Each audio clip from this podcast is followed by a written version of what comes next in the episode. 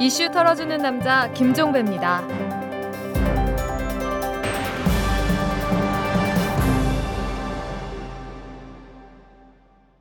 9월 13일 목요일에 보내드리는 이탈남입니다. 지난 6일이었습니다. 법원에서 판결이 하나 있었는데요. 1974년에 반유신 투쟁을 벌이던 민청학년 사건과 연루됐다는 이유로 기소가 된 사람이 있었습니다. 그리고 감옥살이를 했던 사람이 있었습니다. 바로 박형규 목사인데요. 이 박형규 목사에 대한 재심 판결이 바로 이날 있었습니다. 법원은 예상대로 무죄를 선고를 했습니다. 그때의 판결이 잘못된 것이라고 인정을 한 것이죠. 눈길을 끄는 건 법원이 판결을 내리기 전에 구형을 먼저 내린 검찰의 소회였습니다. 검찰은 이렇게 밝혔습니다. 몸을 불살라 그 칠흑 같은 어둠을 밝히고 묵묵히 가시밭길을 걸어 새벽을 연 사람들이 있었다. 그 시절 법의 이름으로 그분들의 가슴에 날인했던 주홍 글씨를 뒤늦게나마 다시 법의 이름으로 지울 수 있게 됐다. 이러면서 무죄를 구형을 했습니다. 검찰마저 이렇게 잘못된 과거사를 반성을 하고 바로 잡으려 나서고 있습니다. 이런 장면 눈 크게 뜨고 지켜봐야 될 사람이 딱 한 사람 있습니다. 그게 누군지 여러분 다 아시죠? 자, 털기전 뉴스로 시작합니다. 민주통합당 장병환 의원이 오늘 이 금융감독원이 새누리당 박근혜 후보의 조카 사위인 박영우 대유신소재 회장 부부의 주가 조작 혐의를 대놓고 봐줬다고 주장을 했습니다. 장 의원은 보도 자료를 통해서 박 회장 가족이 대유 신소재 주식을 매매하면서 미공개 정보를 이용한 주가 조작 혐의에 대해서 권역세 금감원장은 문제가 없다고 밝혔지만 동일한 유형의 사건에서 금감원이 검찰에 고발한 사례가 드러났다면서 이같이 밝혔는데요. 친인척 문제가 벌써 터지고 있습니다. 노회찬 심상정 강동원 의원이 오늘 통합진보당 탈당을 선언했습니다. 이들은 오늘 오전에 국회 정론관에서 기자회견을 열어서 통합진보당을 통해 대중적 진보 정당으로 나아가는 길은 막혔다면서 탈당을 선언을 했습니다. 관심사는 탈당이 아니라 이들이 만들 새 진보 정당입니다. 민간인 불법 사찰 사건으로 재판을 받고 있는 진경락 전 총리실 공직윤리지원관실 기획총괄 과장이 지원관실의 비선 보고가 대통령의 뜻이라는 말을 했다는 증언이 나왔습니다. 서울중앙지법 형사 38부 심리로 어제 열린 재판에서 이인규 전 공직윤리지원관의 변호인이 진경락 전 과장이 대통령이 보고받기 위해 비선 라인을 만들었다고 말해서 이 전 지원관이 그게 진짜로 대통령의 뜻 맞느냐고 되물은 적이 있느냐고 물었고 이 전 지원관은 그렇다라고 대답을 했습니다. 새로운 얘기 같지만 세상이 다 아는 얘기입니다. 국군 기무사령부가 최근에 미성년자 성매매, 횡령, 탈영, 음주운전 사고 등 기무사 간부들의 이단 탈법 사실을 적발하고도 수사기관에 통보하지 않고 은폐를 했다고 한겨레가 보도를 했습니다. 이 올해 초 수도권의 한 기무부대에서 예산을 담당하는 기무사 간부가 천만 원이 넘는 돈을 횡령한 혐의로 기무사 감찰실에 조사를 받았고 다른 수도권의 한 기무부대 고위 간부는 동료 간부와 함께 미성년자 성매매 혐의로 지난 6월에 기무사 감찰의 조사를 받았는데도 모두 덮었다라는 겁니다. 본문 망각입니다. 기무사는 터는 곳이지 덮는 곳이 아닙니다. 지금까지 털기자 뉴스였습니다. 재벌과 모피아의 함정에서 탈출하라. 종횡무진 한국 경제. 재벌 개혁에 앞장서온 김상조 교수. 그가 한국 경제에 던지는 여덟 가지 질문. 우리가 몰랐던 한국 경제의 진실을 파헤칩니다. 더 이상 경제 권력자들의 눈속임에 속지 마세요. 종횡무진 한국 경제. 오마이뉴스가 만드는 책 오마이북. 그 영종기 씨가 본인이 운전을 했다는 그래서 내용이 나오더라고요. 아, 이건 아니다.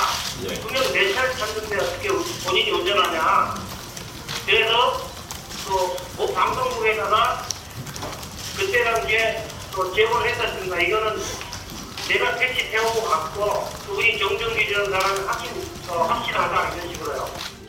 친구 간의 대화라고 생각은 전혀 안 했고요. 예. 어찌됐든 비리를 폭로하겠다. 예. 나오면 죽는다, 죽는다는 말을 어, 썼고 예. 그렇기 때문에 저는 일상적인 대화라고 생각을 하고 예.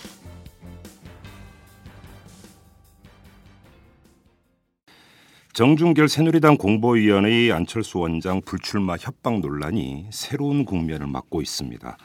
이 정준길 공보위원을 태웠다는 택시기사 이모 씨가 불출마를 강하게 종용하는 전화 통화 내용을 들었다고 주장한 바 있었죠. 그런데 정준길 공보위원이 처음엔 택시를 탄 적이 없다고 강력히 부인을 했었는데 어제 이 택시 탑승 사실을 시인을 했습니다. 이렇게 되면 정준길 공보위원이 강한 톤으로 이 죽는다라고 표현을 했다. 이런 표현을 여러 번 썼다라는 택시기사 이 씨의 주장은 더욱 신빙성이 높아지겠죠. 자, 오늘은 이 문제를 비롯해서 안철수 원장 사찰 의혹까지 한번 전반을 털어보도록 하겠습니다. 이 안철수 원장 측의 금태섭 변호사가 불출마 협박 폭로 기자회견을 할 때 같이 있었던 분이죠. 이 민주통합당의 송호창 의원을 전화로 연결합니다. 의원님 안녕하세요. 예, 안녕하세요. 네, 어제 저희가 섭외를 할 때만 해도 이게 좀 계속 논란이 되고 있었었는데 그 뒤에 좀 상황이 급변을 했습니다. 예. 이 정준길 공보위원이 택시 탑승 사실을 시인을 했다면 택시 기사 이모 씨가 이야기했던 이 불출마를 강하게 종용했다, 톤도 상당히 높았다라는 이 증언도 상당히 신빙성이 높다 이렇게 봐야 되는 게 맞겠죠? 그렇죠. 법률적으로 보더라도 네, 어, 피해를 그러니까 협박 어, 협박을 당한 피해자의 진술이 있고 네, 그 피해 그런 어떤 협박을 하는 사실을 옆에서 본 증인이 있다고 하면 음, 뭐 그것 이상의 더 음. 강력한 증거는 없다고 봐야죠. 이 죽는다라는 표현을 여러 번 썼다고 택시 기사가 이제 증언을 한 바가 있었는데 예. 이 죽는다라고 하는 표현, 뭐 워낙 이게 사법적으로 미묘한 부분이 있어서 여쭤보는 건데 이것이 이른바 협박성 멘트라고 봐도 되는 건가요? 그렇죠. 이게 어 그냥 뭐 일반 일반적인 관계에서도 네. 그런 용어를 사용하는 것이 당연히 이제 그 통상 협박에 이제 해당하는 경우가 많고요. 예, 근데 이제 지금 이런 경우는 대통령 선거에 이 출마할 유력한 후보로 지금 거론되고 있는 사람에 대해서 음흠. 이렇게 또 이제 공적인 위치에 있는 사람이 네, 그리고 박근혜 후보 캠프의 공보위원으로 공식 활동을 하도록 이렇게 임명을 된 이런 분이기 때문에 네, 더군다나 그 협박죄 구성 요건에 해당하는 것은 분명하고요. 예. 뿐만 아니라 이것이 단순한 형사상 협박뿐만 아니라 음흠. 후보자에 대한 위협 협박 이것은 선- 그 공직선거법 위반에 해당하고요. 거기에도 그 협박 관련 규정이 있죠. 그렇죠. 예. 징역 10년 이하의 형을 받게 되고 네. 만약에 그게 어, 박근혜 후보와의 관련성이 인정이 된다면 단선 예. 무효까지도 될수 있는 그 중대한 범죄 행위입니다. 어, 지금 박근혜 후보와의 그 연관성을 언급을 하셨으니까 지금 사법적 판단은 그렇다 하더라도 정치적 판단이 중요한 문제가 되는 건데 예. 정준길 공보위원의 협박이 단순히 개인 차원에서 예를 들어서 공명심에 사로잡혀서 뭔가 공적을 내기 위해서 개인적 차원에서 협박을 했을 수도 있고 캠프 차원으로 볼 수도 있고 이거는 상당히 미묘하고 중요한 문제인데요. 어떻게 판단을 하십니까? 어, 그렇기 때문에 제가 이제 그 어, 김, 금태섭 변호사가 기자회견을 하는데 민주당 의원 자격으로 그 자리에 참석을 한 거고요. 네. 이것이 그냥 단순한 개인적인 사, 에, 사인들 간의 협박 차원이라면 저희가 뭐 관여할 일이 전혀 없는 거겠죠. 예. 그렇지만 이것이 이제 공적 차원에서 그리고 어, 지금 거론되고 있는 여러 가지 의혹이 네. 어, 일반 개인이 쉽게 찾을 수 없는 그런 정보, 네. 그러니까 개인의 사적인 금융 재산 기록이라든지 과거의 어, 신, 신상 정보라든지 이런 것이 네. 사정기관이나 정보기관이 아니면 예. 어, 쉽게 찾을 수 없는 이런 내용들이 많이 나오기 때문이고요. 예. 어, 거기다가 이런 의혹이 그 박근혜 후보 캠프에 전달이 되면서 음. 어, 거기에서 어, 악의적으로 활용되는 건 아닌가. 네. 그래서 언론을 통해서 계속 유출되고 있는 게 아닌가 네. 그런 얘기가 나온 좀, 음, 그런 차에 어제 또 이제 그 경찰 경찰에서 네, 네, 네. 어, 안철수 원장을 뒤에서 사찰했다. 그 룸살롱 관련해서 예, 예. 그 녹취록도 또 이제 공개되고 네.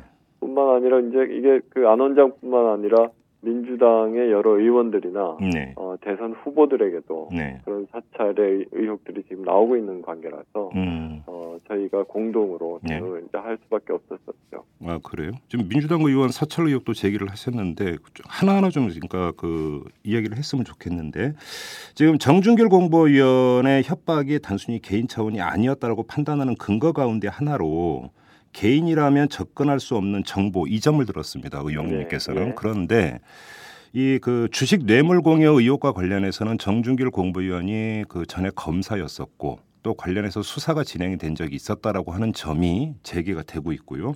예. 이른바 목동녀로 불리는 이 30대 그 음악을 전공한 여성인 이건 시중에 루머가 많이 돌았다. 그래서 개인 차원에서 접근할 수도 있었다. 이런 반론도 있는데 이 점은 어떻게 보십니까?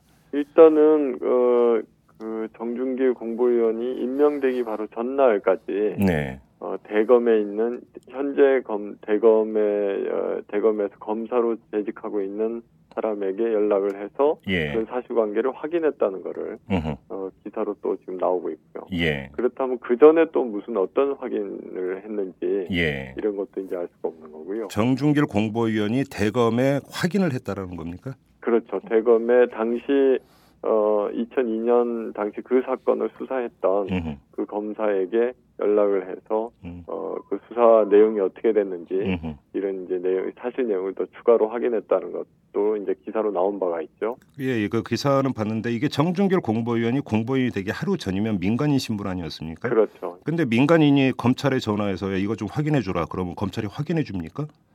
일, 일반적으로는 그렇게 하지는 않죠. 그렇기 그러니까요. 때문에 이런 이제 검찰 출신의 네. 정준길 의원처럼 네. 이런 그 분이 공보위원으로 그러니까 음흠. 박근혜 후보 캠프에 에, 캠프의 선거 운동을 도와주는 네. 공보위원으로 어, 위촉을 하고 임명을 하는 거겠죠. 예. 그렇게 해서 정보가 수집되면 음. 그걸 가지고서 어, 조직적으로 이제 뭐 어, 홍보에 활동한다든지 네. 네가티브로 지금 계속 그 일관되고 있는 네. 이런 게 그쪽에서 나온 게 아니냐 음. 하는 의혹이 이제 계속 제기되고 있는 거고요. 사정 사정기관 쪽에서 정보가 나왔을 가능성이 있다. 그렇죠. 예. 거기다가 이제 뭐 지금 박근혜 이게 사실은 본질인데 네.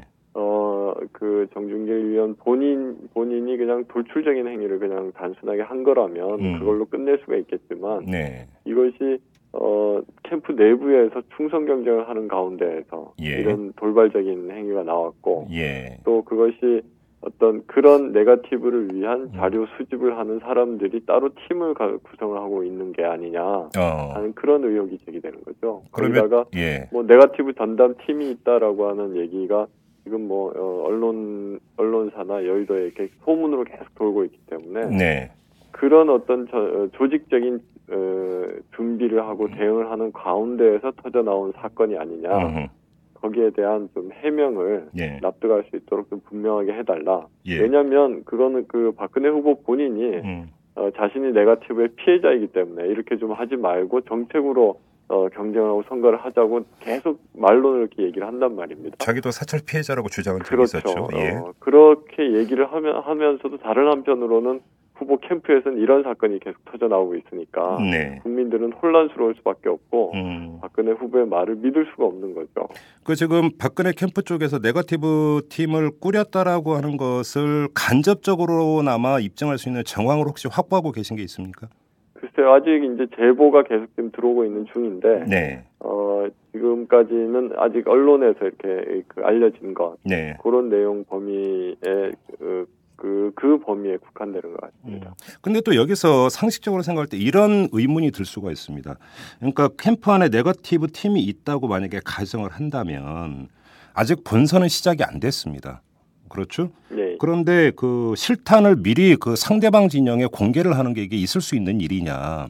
이렇게 본다면 바로 이 정황을 볼 때 이게 그 조직적으로 정보를 수집하는 단계에 있어서 조직적으로 움직인 것과는 별개로 정준길 공보위원이 금태섭 변호사에게 전화를 걸어서 협박을 한 것은 개인적 차원으로 봐야 된다.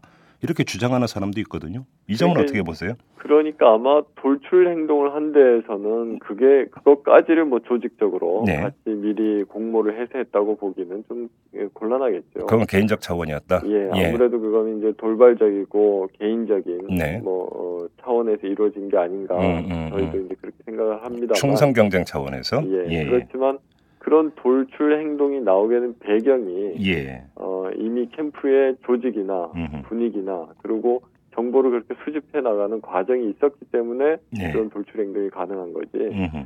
그냥 어, 캠프에서 어, 박근혜 후보 선거 본부에서 네가티브를 위한 준비를 한다거나 그런 팀이 없었다면 네. 이런 얘기가 감히 나올 수 있겠는가 하는 그런 생각입니다. 금태섭 변호사가 기자회견에서 공개한 내용을 보면 정준길 공보위원이 우리가 조사한 바에 따르면 이렇게 말을 했다라는 거 아닙니까? 그렇죠. 여기서 이제 우리가 이제 하나의 이제 조직일 수가 있다. 예, 이제 예. 이 판단이신 거고요. 그 문제 역시도 이제 그런 의혹을 갖게 된 근거죠. 그러면 여기서 또 하나 중요한 문제가 캠프 차원에서 네거티브 팀을 꾸려 가지고 정보를 수집하는 거와 이 네거티브 팀과 이 공조직에 있는 사정기관이 일정하게 연계돼 있다라는 것은 이것은 차원이 다른 얘기가 돼 버립니다. 그렇죠. 어떻게 판단을 하십니까? 이제 국회에서는 민간인 불법 사찰 국정조사 진상 어, 특별위원회가 지금 네네. 구성이 돼 있지 않습니까? 예. 이게 바로 이제 불과 얼마 전에 네. 현 정부의 국무총리실 산하 기관에서 공, 공직자들이 그렇게 이제 불법적으로 사찰을 했다는 거고 네. 이것이 이 문제가 돼서 지금 현재 재판을 받고 처벌을 받고 있는 가운데 네. 이런 문제가 생겼기 때문에 더더군다나 예. 현 정부 하에서의 선거가 공정하고 중립적으로 이루어질 수 있느냐 하는 음흠. 이런 이제 문제가 있는 거고요. 예. 게다가 이런 어떤 그 정부 기관 사정 기관에서 수집된 정보가 특정 후보에게 전달이 돼서 이게 이제 그 후보를 위한 어떤 음, 자료로 활용되거나 네. 상대 후보를 어, 악의적으로 예. 어, 흑백 선전하는데 사용되는 음. 이런 이런 이, 이 전통이 사실은 우리에게 없었던 게 아니라 역사적으로 계속 반복돼 왔던 과정이라는 거죠. 네, 네. 그게 지금까지 이제는 뭐 그런 어떤 깨끗한 국명 선거를 한다고 말은 하면서도 음흠.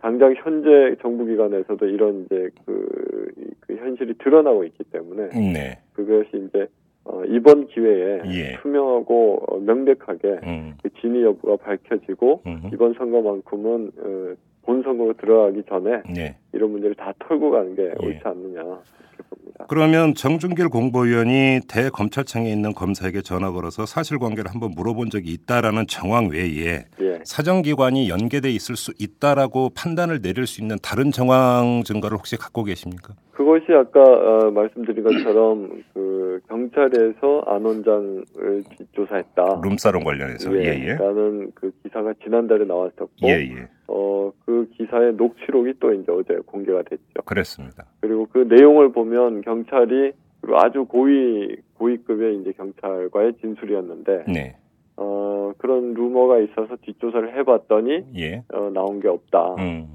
그런 그런 사실이 확인되지 않았다. 이런 내용이 이제 그대로 나오거든요. 네.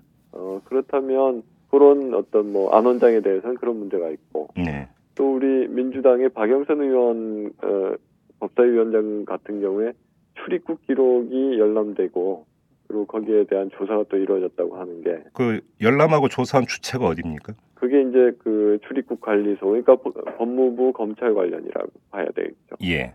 그래서 거기에 대해서도 진위 여부를 지금 확인을 하고 있는 중이고요. 어 그래요. 예. 음. 또 다른 게 있습니까? 그리고 나머지는 지금 이제 뭐 제보 수준에서 들어온 얘기라 네. 좀 확인을 해보 해봐야 될 것 같습니다. 그래요. 지금 그 경찰의 이 룸사롱 뒷조사 이야기가 나왔으니까 그걸 한번 좀 짚어보죠. 이걸 애당초 처음 보도한 곳이 이제 그 통신사 뉴시스인데 뉴시스가 어제 이 경찰 고위 관계자와 나눈 대화 녹취록을 공개를 했습니다. 예, 이 녹취록 내용을 보면은 이 경찰 관계자가 우리가 한번 추적을 해봤다. 시점은 작년 초다. 그리고 또 확인도 했다. 이런 지금 그 발언들이 나오고 있는데 그렇죠. 이것이 결국은 안철수 원장을 경찰이 사찰했다라는 근거로 볼 수가 있다는 말씀이시죠? 그렇죠. 이게 무슨 범죄, 그러니까 경찰이 수사를 하고 어, 조사를 하는 것은 네, 범죄와의 관련성이 있거나 예, 범죄 의심이 있는 경우에 할 수가 있는 문제인데 그렇죠.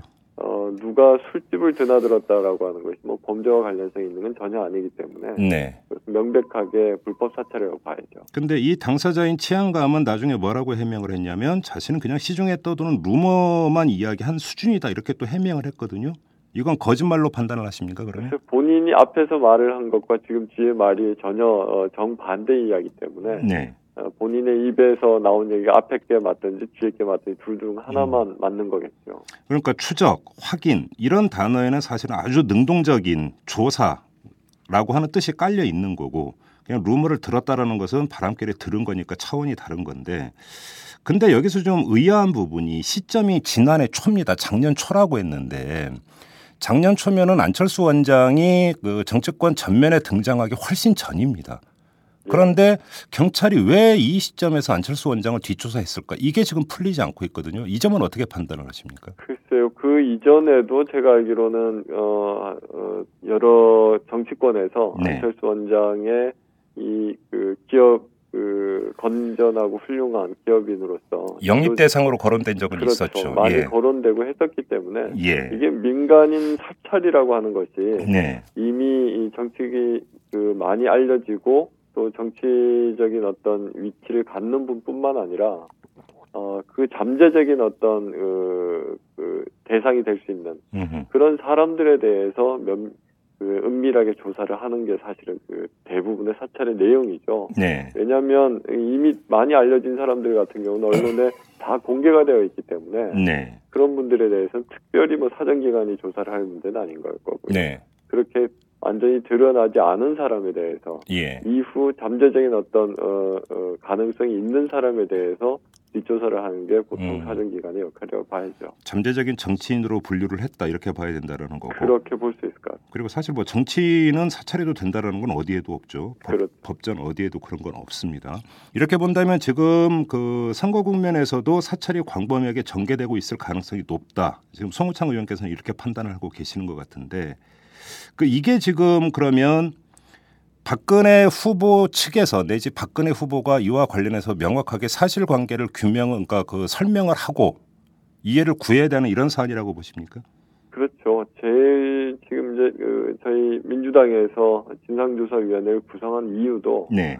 어 이런 그 박근혜 후보 자신이 얘기하는 것처럼 음. 이제는 네거티브나 이런 흑색 선전으로 선거 과정을 이렇게 진흙탕으로 만들지 말자. 네. 라고 하는 차원의 문제이지 않습니까? 예. 그러기 위해서는 지금 여러 가지로 의혹이 나타나고 있고 또 이렇게 의혹이 어떤 이 협박을 하는 이런 사고로까지 터져 나오는 과정이기 때문에 네. 이것을 좀 명쾌하게 네. 털어주고 어 박근혜 후보 본인 스스로가 네.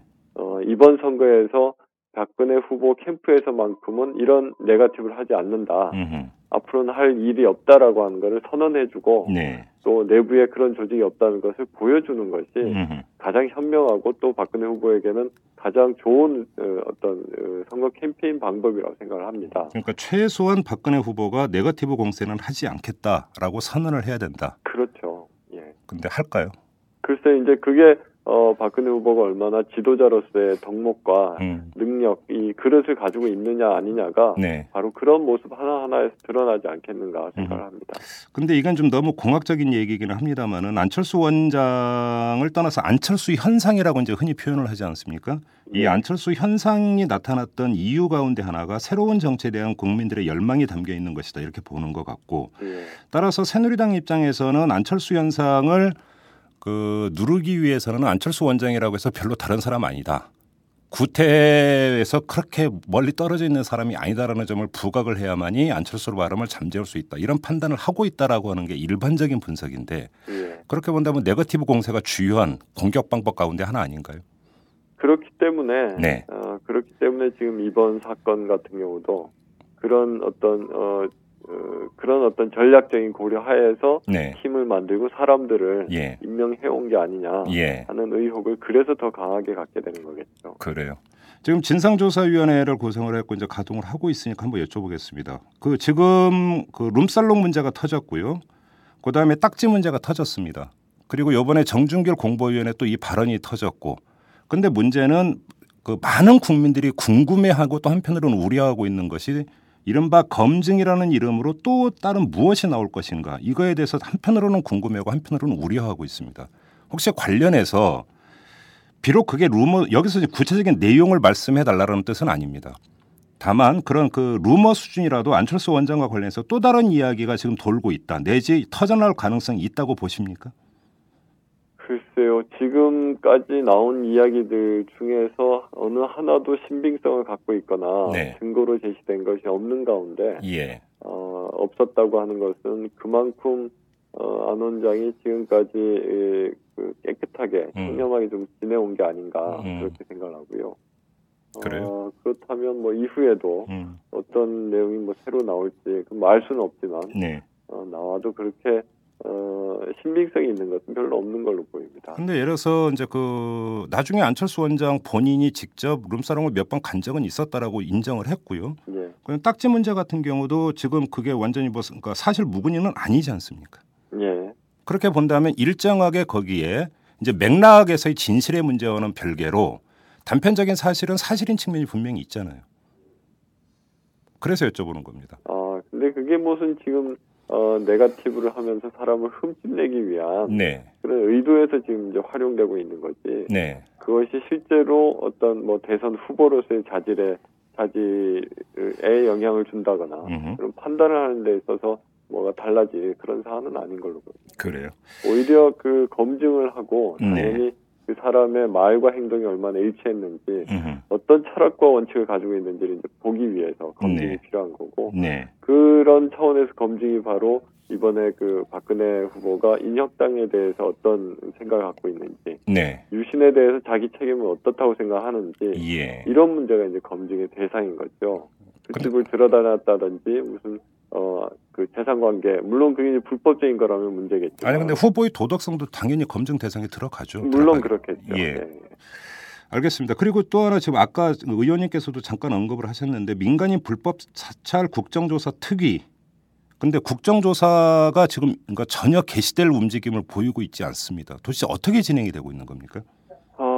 어, 애초에 이제 조사 특위를 구성하자고 어, 여, 여야가 이제 합의를 난 직후에 네. 민주당 벌써 그게 이제 몇 개월이 됐는데요. 예. 민주당은 어, 위원장 아, 간사와 위원들을 모두 다 이제 구성을 곧바로 했고요. 네, 그리고 계속 그 한- 새누리당이 빨리 위원을 구성해서 협의에 들어가자 네, 계획서를 만들자고 했는데 아직까지 지금 새누리당은 위원장과 간, 간사만 정해 놓은 걸로 알고 있고요. 위원도 선임을 안 했습니까? 그 아직까지 발표된 건 모르겠습니다. 예. 그래요. 지금 그 이전에 그 전해진 바로는 쟁점은 이 민간인 불법 사찰을 그 이명박 정부 때의 것으로 한정할 것이냐, 참여 정부, 국민의 정부까지 넓힐 것이냐 여기서 그러니까 그 논란이 있었던 걸로 보도가 된 적이 있었는데 이 문제는 어떻게 좀 정리가 됐습니까? 아니면 계속 평행선입니까? 그 문제도 아직 이제 그 계획서가 잡혀 계획서 확정이 돼야지만이 그 어, 조사 대상과 범위가 이제 정 결정이 되는데요. 네, 아직 지금 그 조사 계획이 예. 계획서가 아직 확정이 돼 있지 않은 상태라서 예, 여전히 그 문제도 아직 그 미확정이라고 봐야 될 것 같습니다. 그래요. 지금 또 이제 그 이런 분석이 있습니다. 새누리당에서 이명박 정부 때의 사찰로 한정할 게 아니라 참여정부, 노무현 정부 때까지 확정을 해야 된다고 주장하는 주된 이유 가운데 하나가 그렇게 해야만이 노무현 정부 때 비서실장을 지냈던 문재인 후보를 끌어낼 수 있다. 이런 정치적 판단을 해서 고리를 걸고 있다라는 분석도 있습니다. 어떻게 파악을 하십니까? 글쎄 이제 그런 사안 때문에 지금 계속 얘기들이 나오고 있는데 예. 근데 문제는 국정조사를 어, 시작하게 된 것, 국정조사를 하게 되는 것은 구체적인 어떤 어, 어, 정부 기관의 어떤 불법 행위라든지 네. 의혹이 제기되고 문제가 되었을 때 예. 그때 이제 국정 조사를 하는 거죠. 예. 아무런 의혹이나 문제 제기가 없는 가운데에서 음. 불법의 여지가 지금 나타난 게 하나도 없는 상태에서 모든 것을 다 국정 조사를 하자라고 하면 네. 사실은 행정부의 기능을 아무것도 할 수가 없도록 예. 어, 마비시키게 되는 거겠죠. 예. 어, 만약에 이제 참여정부에까지 수사를 아, 조사의 범위를 넓혀야 한다면. 참여정부에서 언제 어떤 사건이 있었는지 어떤 문제를 가지고 조사를 해야 되는지 네. 그것을 특정해야지만 조사 예. 대상의 범위에 넣을 수가 있을 겁니다. 그래요. 그러니까 가정을 해서 만약에 국정조사가 개시가 된다고 한번 가정을 해보죠. 이러면 지금 안철수 원장에 대한 사찰 의혹까지도 포함이 될 수가 있습니까? 그게 지금 이제 그 여야가 합의를 할 대상인데요. 네, 어, 지금 애초에 문제가 됐던 것은 지난번에 그 국무총리실 산하 기관에서의 수- 사찰이 네네. 문제였고 네, 이번 국정조사도 이름 그 조사 특유의 명칭도 네, 어, 그 총리실 산하 그 어, 불법 사찰 문제였습니다. 네, 네, 근데 이제 이 이것을 아까 말씀하신 것처럼 그 참여정부로 범위를 더 넓힐 건지 예. 또 이번 사건이 안철수 원장과 관련되는 문제도 포함시킬 건지도 그 어, 여야 간의 네. 합의의 대상인 거죠. 그래요. 근데 지금 그 논의 테이블도 가동이 안 되고 있는 거죠. 이게 계속 지금 어, 빠른 시일 내에 조사를 시작하자고 이제 제- 계속 재촉을 하고 있는데도 네. 전혀 뭐 답을 하고 있지 않는 그런 상태. 아니 이러다가 해넘기는 거 아닙니까? 그래서 지금 아주 걱정입니다. 예. 그런데 또 한편에서는 사실 만약에 그러면 새누리당 입장에서야 새누리당한테 별로 그렇게 득이 될 게 없다고 판단하니까 소극적이고 내지 뭐 그렇게 할 수 있는데 민주당이 강하게 푸시를 안 한다 이런 지적도 있습니다. 글쎄요, 이 강하게 푸시를 한다고 하는 게 무슨 그 당사 앞에 가가지고 저희가 농성을 하는 할 수 있는 것도 아니고, 아니, 최소한 그래도 여론 전원을 해야 되는 거 아니냐라는 거죠. 아 여론전을 계속 하고 있죠. 그리고 매 매번 그 고위 정책 회의나 매주 그 저희가 원내 대책 회의를 하면서 네. 언론 브리핑을 통해서 계속 얘기를 하고 저, 독촉을 하고 있는데도 네. 이게 사실은 똑같은 얘기를 계속 반복하게 되니까 언론에서도 그걸 잘 다루지는 못하는 것 같고요. 예. 그리고 이제 그 어, 새누리당의 간사에게 계속 재촉을 하면 그럼 개인적으로 네. 그냥 계속 회피하면서 지금 지내고 있는 것 같습니다. 그래요.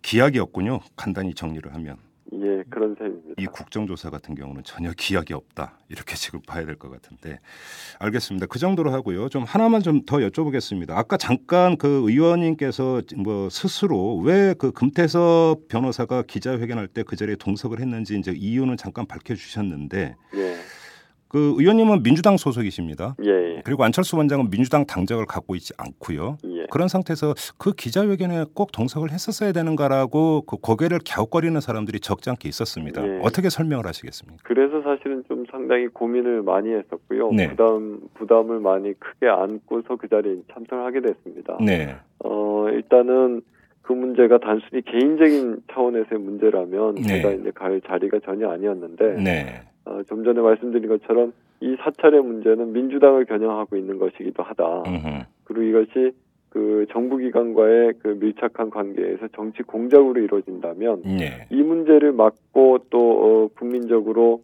어저그 어, 공개하고 음흠. 또 정치적으로 이 문제를 풀 수 있는 어, 주체는 민주당 이외에는 없다고 하는 거죠. 음. 민주당이 만약에 이 문제에 대해 손을 빼게 되면 네, 어 일방적으로 안철수 원장에 대한 또는 이제 야권의 인사들에 대해서 음흠. 사찰이 이루어지고 그것이 네가티브로 계속 사용되게 되는 되는 거라는 거고요. 네, 어 그래서 가정적으로 예, 만약에 이번 기자회견을 금태섭 변호사 혼자서 했다고 하면 음. 어 거기는 뭐 무슨 정당 조직이나 무슨 조직체를 갖추고 있는 것이 아니기 때문에 네, 기자회견 한 번 하는 것 이외에 달리 어, 음. 거기에 대해서 대응할 방법이 없습니다. 음. 어, 그런 상태에서 안철수 원장은 아주 그 파렴치한 이런 사람으로 매도가 되고 음. 또 민주당은 그 같은 야, 그 야권의 연대의 대상이 되는 네, 그런 유력 정치인이 될 사람 문제에 대해서 네, 어, 손 놓고 가만히 있었다. 음. 라는 또 이제 비난을 어, 다 받게 되고 이러면서 결국은 야권이 통합하고 음. 어, 단일화를 하는데 네, 나중에는 큰 지장이 생길 수 있지 않을까 음. 하는 그런 문제 때문에 어, 좀 부담을 안고 있, 음. 있더라도 음. 어, 같이 참여해서 민주당과 어, 이런 불법 사찰 정치 공작의 문제는 어, 대응을 같이 한다 음. 하는 모습을 보여주는 것이 더 필요하다고 생각을 했고요. 거기에 대해서 이제 우리 민주당 지도부도 예. 뜻을 같이 했기 때문에 음. 그 자리에 이제 함께 하게 됐습니다. 이제 고개를 갸웃거리는 이유는 민주당의 대응을 뭔가 문제 삼는 게 아니라 금태섭 변호사가 기자회견을 한 후에 그러니까 수순의 문제인 것 같은데 예. 후에 후에 얼마든지 대응할 수 있었던 것 아니냐 바로 이 차원에서 이제 그 고개를 갸웃거리는 거죠. 음, 근데 이제 그렇게 되면 아무래도 어, 민주당이 발빠르게 같이 공동 대응을 한다고 하는 데 있어서 그 정도의 네. 차이가 이제 생기게 되는 거겠죠. 음, 그리고 그렇게 되면 이 사건의 어떤 주체로서 네. 이 문제에 직접적으로 발언하게 되는 것보다도 음흠. 제3자의 입장에서 논평을 하는 식이 되기 때문에 어, 저희가 진상조사위원회를 구성하는 것도 참 음. 그 적절치가 않고 어, 어제 했던 것처럼 이런 어떤 그 증언을 수집하는 것도 음. 어, 효율적이지가 못하겠죠. 음, 뭐 제가 좀 솔직히 질문을 드리겠습니다. 그 송우창 의원께서는 그 작년 서울시장 보궐선거 때 박원순 캠프의 핵심 인사셨고요. 그다음에 또 박원순 현 서울시장이 서울시장이 되는 데 있어서 안철수 원장의 지지가 상당히 큰 힘이 됐었고 그래서 일정하게 본다면 이른바 특수관계인 아니냐. 그래서 네. 송호창 의원의 마음이 안철수 원장 쪽으로 기울어 있는 거 아니냐 이렇게 보는 사람들도 있기 때문에 제가 질문을 드린 건데 예, 예. 이거에 대해서 좀 입장을 밝혀주신다면 어떻게 말씀을 하시겠어요? 글쎄요. 이제 그건 이제 개인적인 인간관계에서 신뢰 문제와 음. 네, 어, 정치인으로서의 행동의 문제는 좀 구분해야 될 거, 될 거라고 봅니다. 물론이죠. 예, 일단은 어, 개인적인 신뢰 관계로서야 뭐 이, 이때까지 그런 신뢰가 있었기 때문에 어, 가까운 관계를 유지하는 거고요. 네, 네, 그런 점에서 어떤 인간으로서 또는 어떤 뭐 정치인이 될 자질이 있는지 없는지 여부 여부까지 포함을 해서 네, 그런 신뢰는 아주 어, 높은 신뢰를 갖고 있다고 얘기를 할 수 있겠고요. 네, 다만 이것이 어, 우리 지금 현재 상황에서 야권 야권의 대통령 후보로 적절하냐. 음, 그리고 이 후보로서 어 누가 이제 후보로서 더 훌륭하냐 네. 하는 것은 지금 아직 아직은 확인된 것이 아니라고 보고요. 그럼 또 경쟁을 거쳐야 되는 거죠. 그렇죠. 경쟁도 경쟁이지만 민주당의 후보가 더 훌륭하게 네, 이 현재 선거에서 임할 수 있, 는지 음, 아니면 바깥에 다른 분이 더할 네. 수 있는지는 이후 단일화 과정이나 예, 어, 이후에 서로 어, 그 협의하는 과정에서 예. 검증될 거라고 생각합니다. 그런데 일각에서는 이 후보 단일화를 거의 당위 명제로 거론은 하긴 하는데 현실 영역에 들어갔을 때 이 단일화 과정이 그렇게 쉽겠느냐 또 우려하는 사람들이 있습니다. 그러니까 단일화 룰이라든지 그렇죠. 이런 것이 네. 밀고 당기기를 하다 보면 이게 또 구태로 비춰질 수가 있다. 그렇죠. 이러면 단일화 시너지가 오히려 상쇄되어 버린다 이렇게 우려하는 사람들이 있거든요. 예, 예. 원만하게 협의가 잘 될 거라고 보십니까? 그래서 어 아직까지 이제 뭐그 민주당의 후보도 아직 결정되지 않았고 예, 예, 예. 그런 후보 캠프가 아직 만들어지지 않은 상태라서 네. 어, 어떻게 될지는 조금 더 지켜봐야 될 텐데요. 예.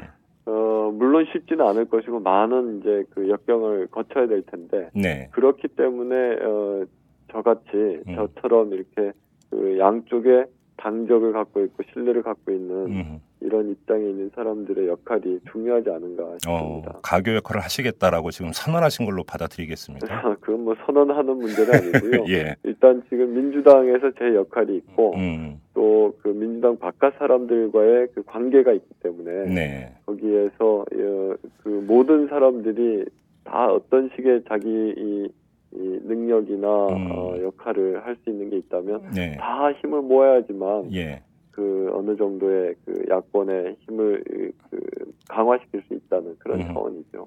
마지막으로 이 질문을 드리겠습니다. 후보 단일화와 관련해서 이 그 11.6 서울시장 보궐선거에서 결국은 민주당은 시민 후보인 박원순 후보에게 후보 자리를 양보라고 표현을 해야 됩니까? 뺏겼다고 표현을 해야 됩니까? 아무튼 그렇게 됐습니다. 네. 그래서 불임 정당이라는 말까지 나왔습니다.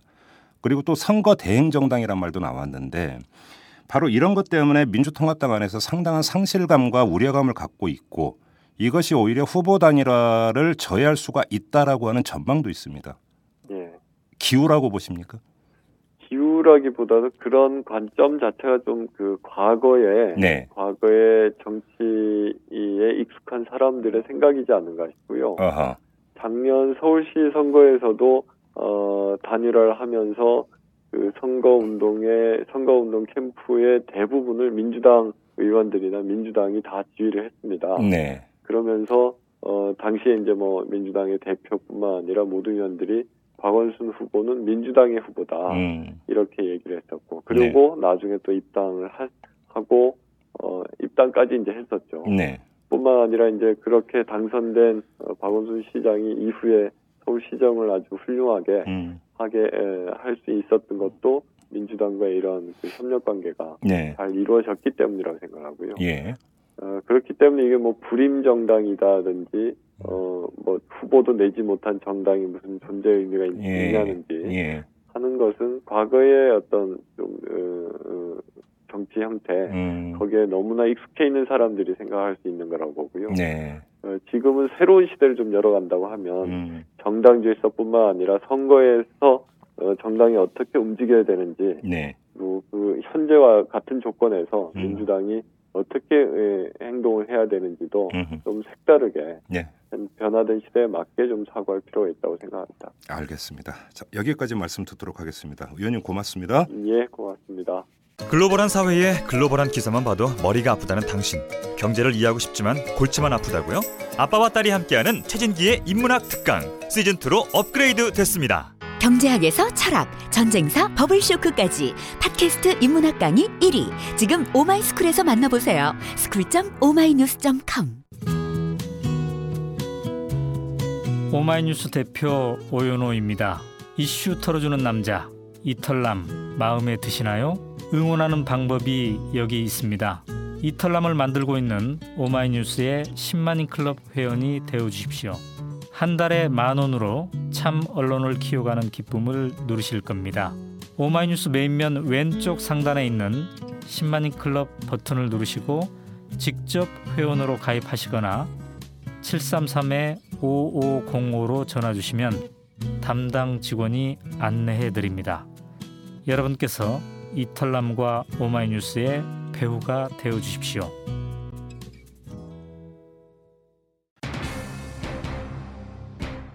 이번 대선에서 네거티브 공세가 심할 것이라는 점은 공지의 사실이죠. 뭐 그래서 혼탁하지 않은 선거가 이루어질 것이라고 크게 기대하지 않는 게 솔직한 심정입니다. 그래도 사찰은 별개입니다. 이 네거티브 공세에 동원될 의혹이 사찰의 결과물이라면 이는 절대 용납될 수 없습니다. 그건 과거 독재 정권이 벌이던 공작 정치와 다를 바 없으니까요. 정중길 공보위원의 협박 여부 못지않게 관심을 갖고 진실을 규명해야 하는 문제가 바로 이것입니다. 이만 마치도록 하겠습니다. 지금까지 이탈남 김종배였습니다.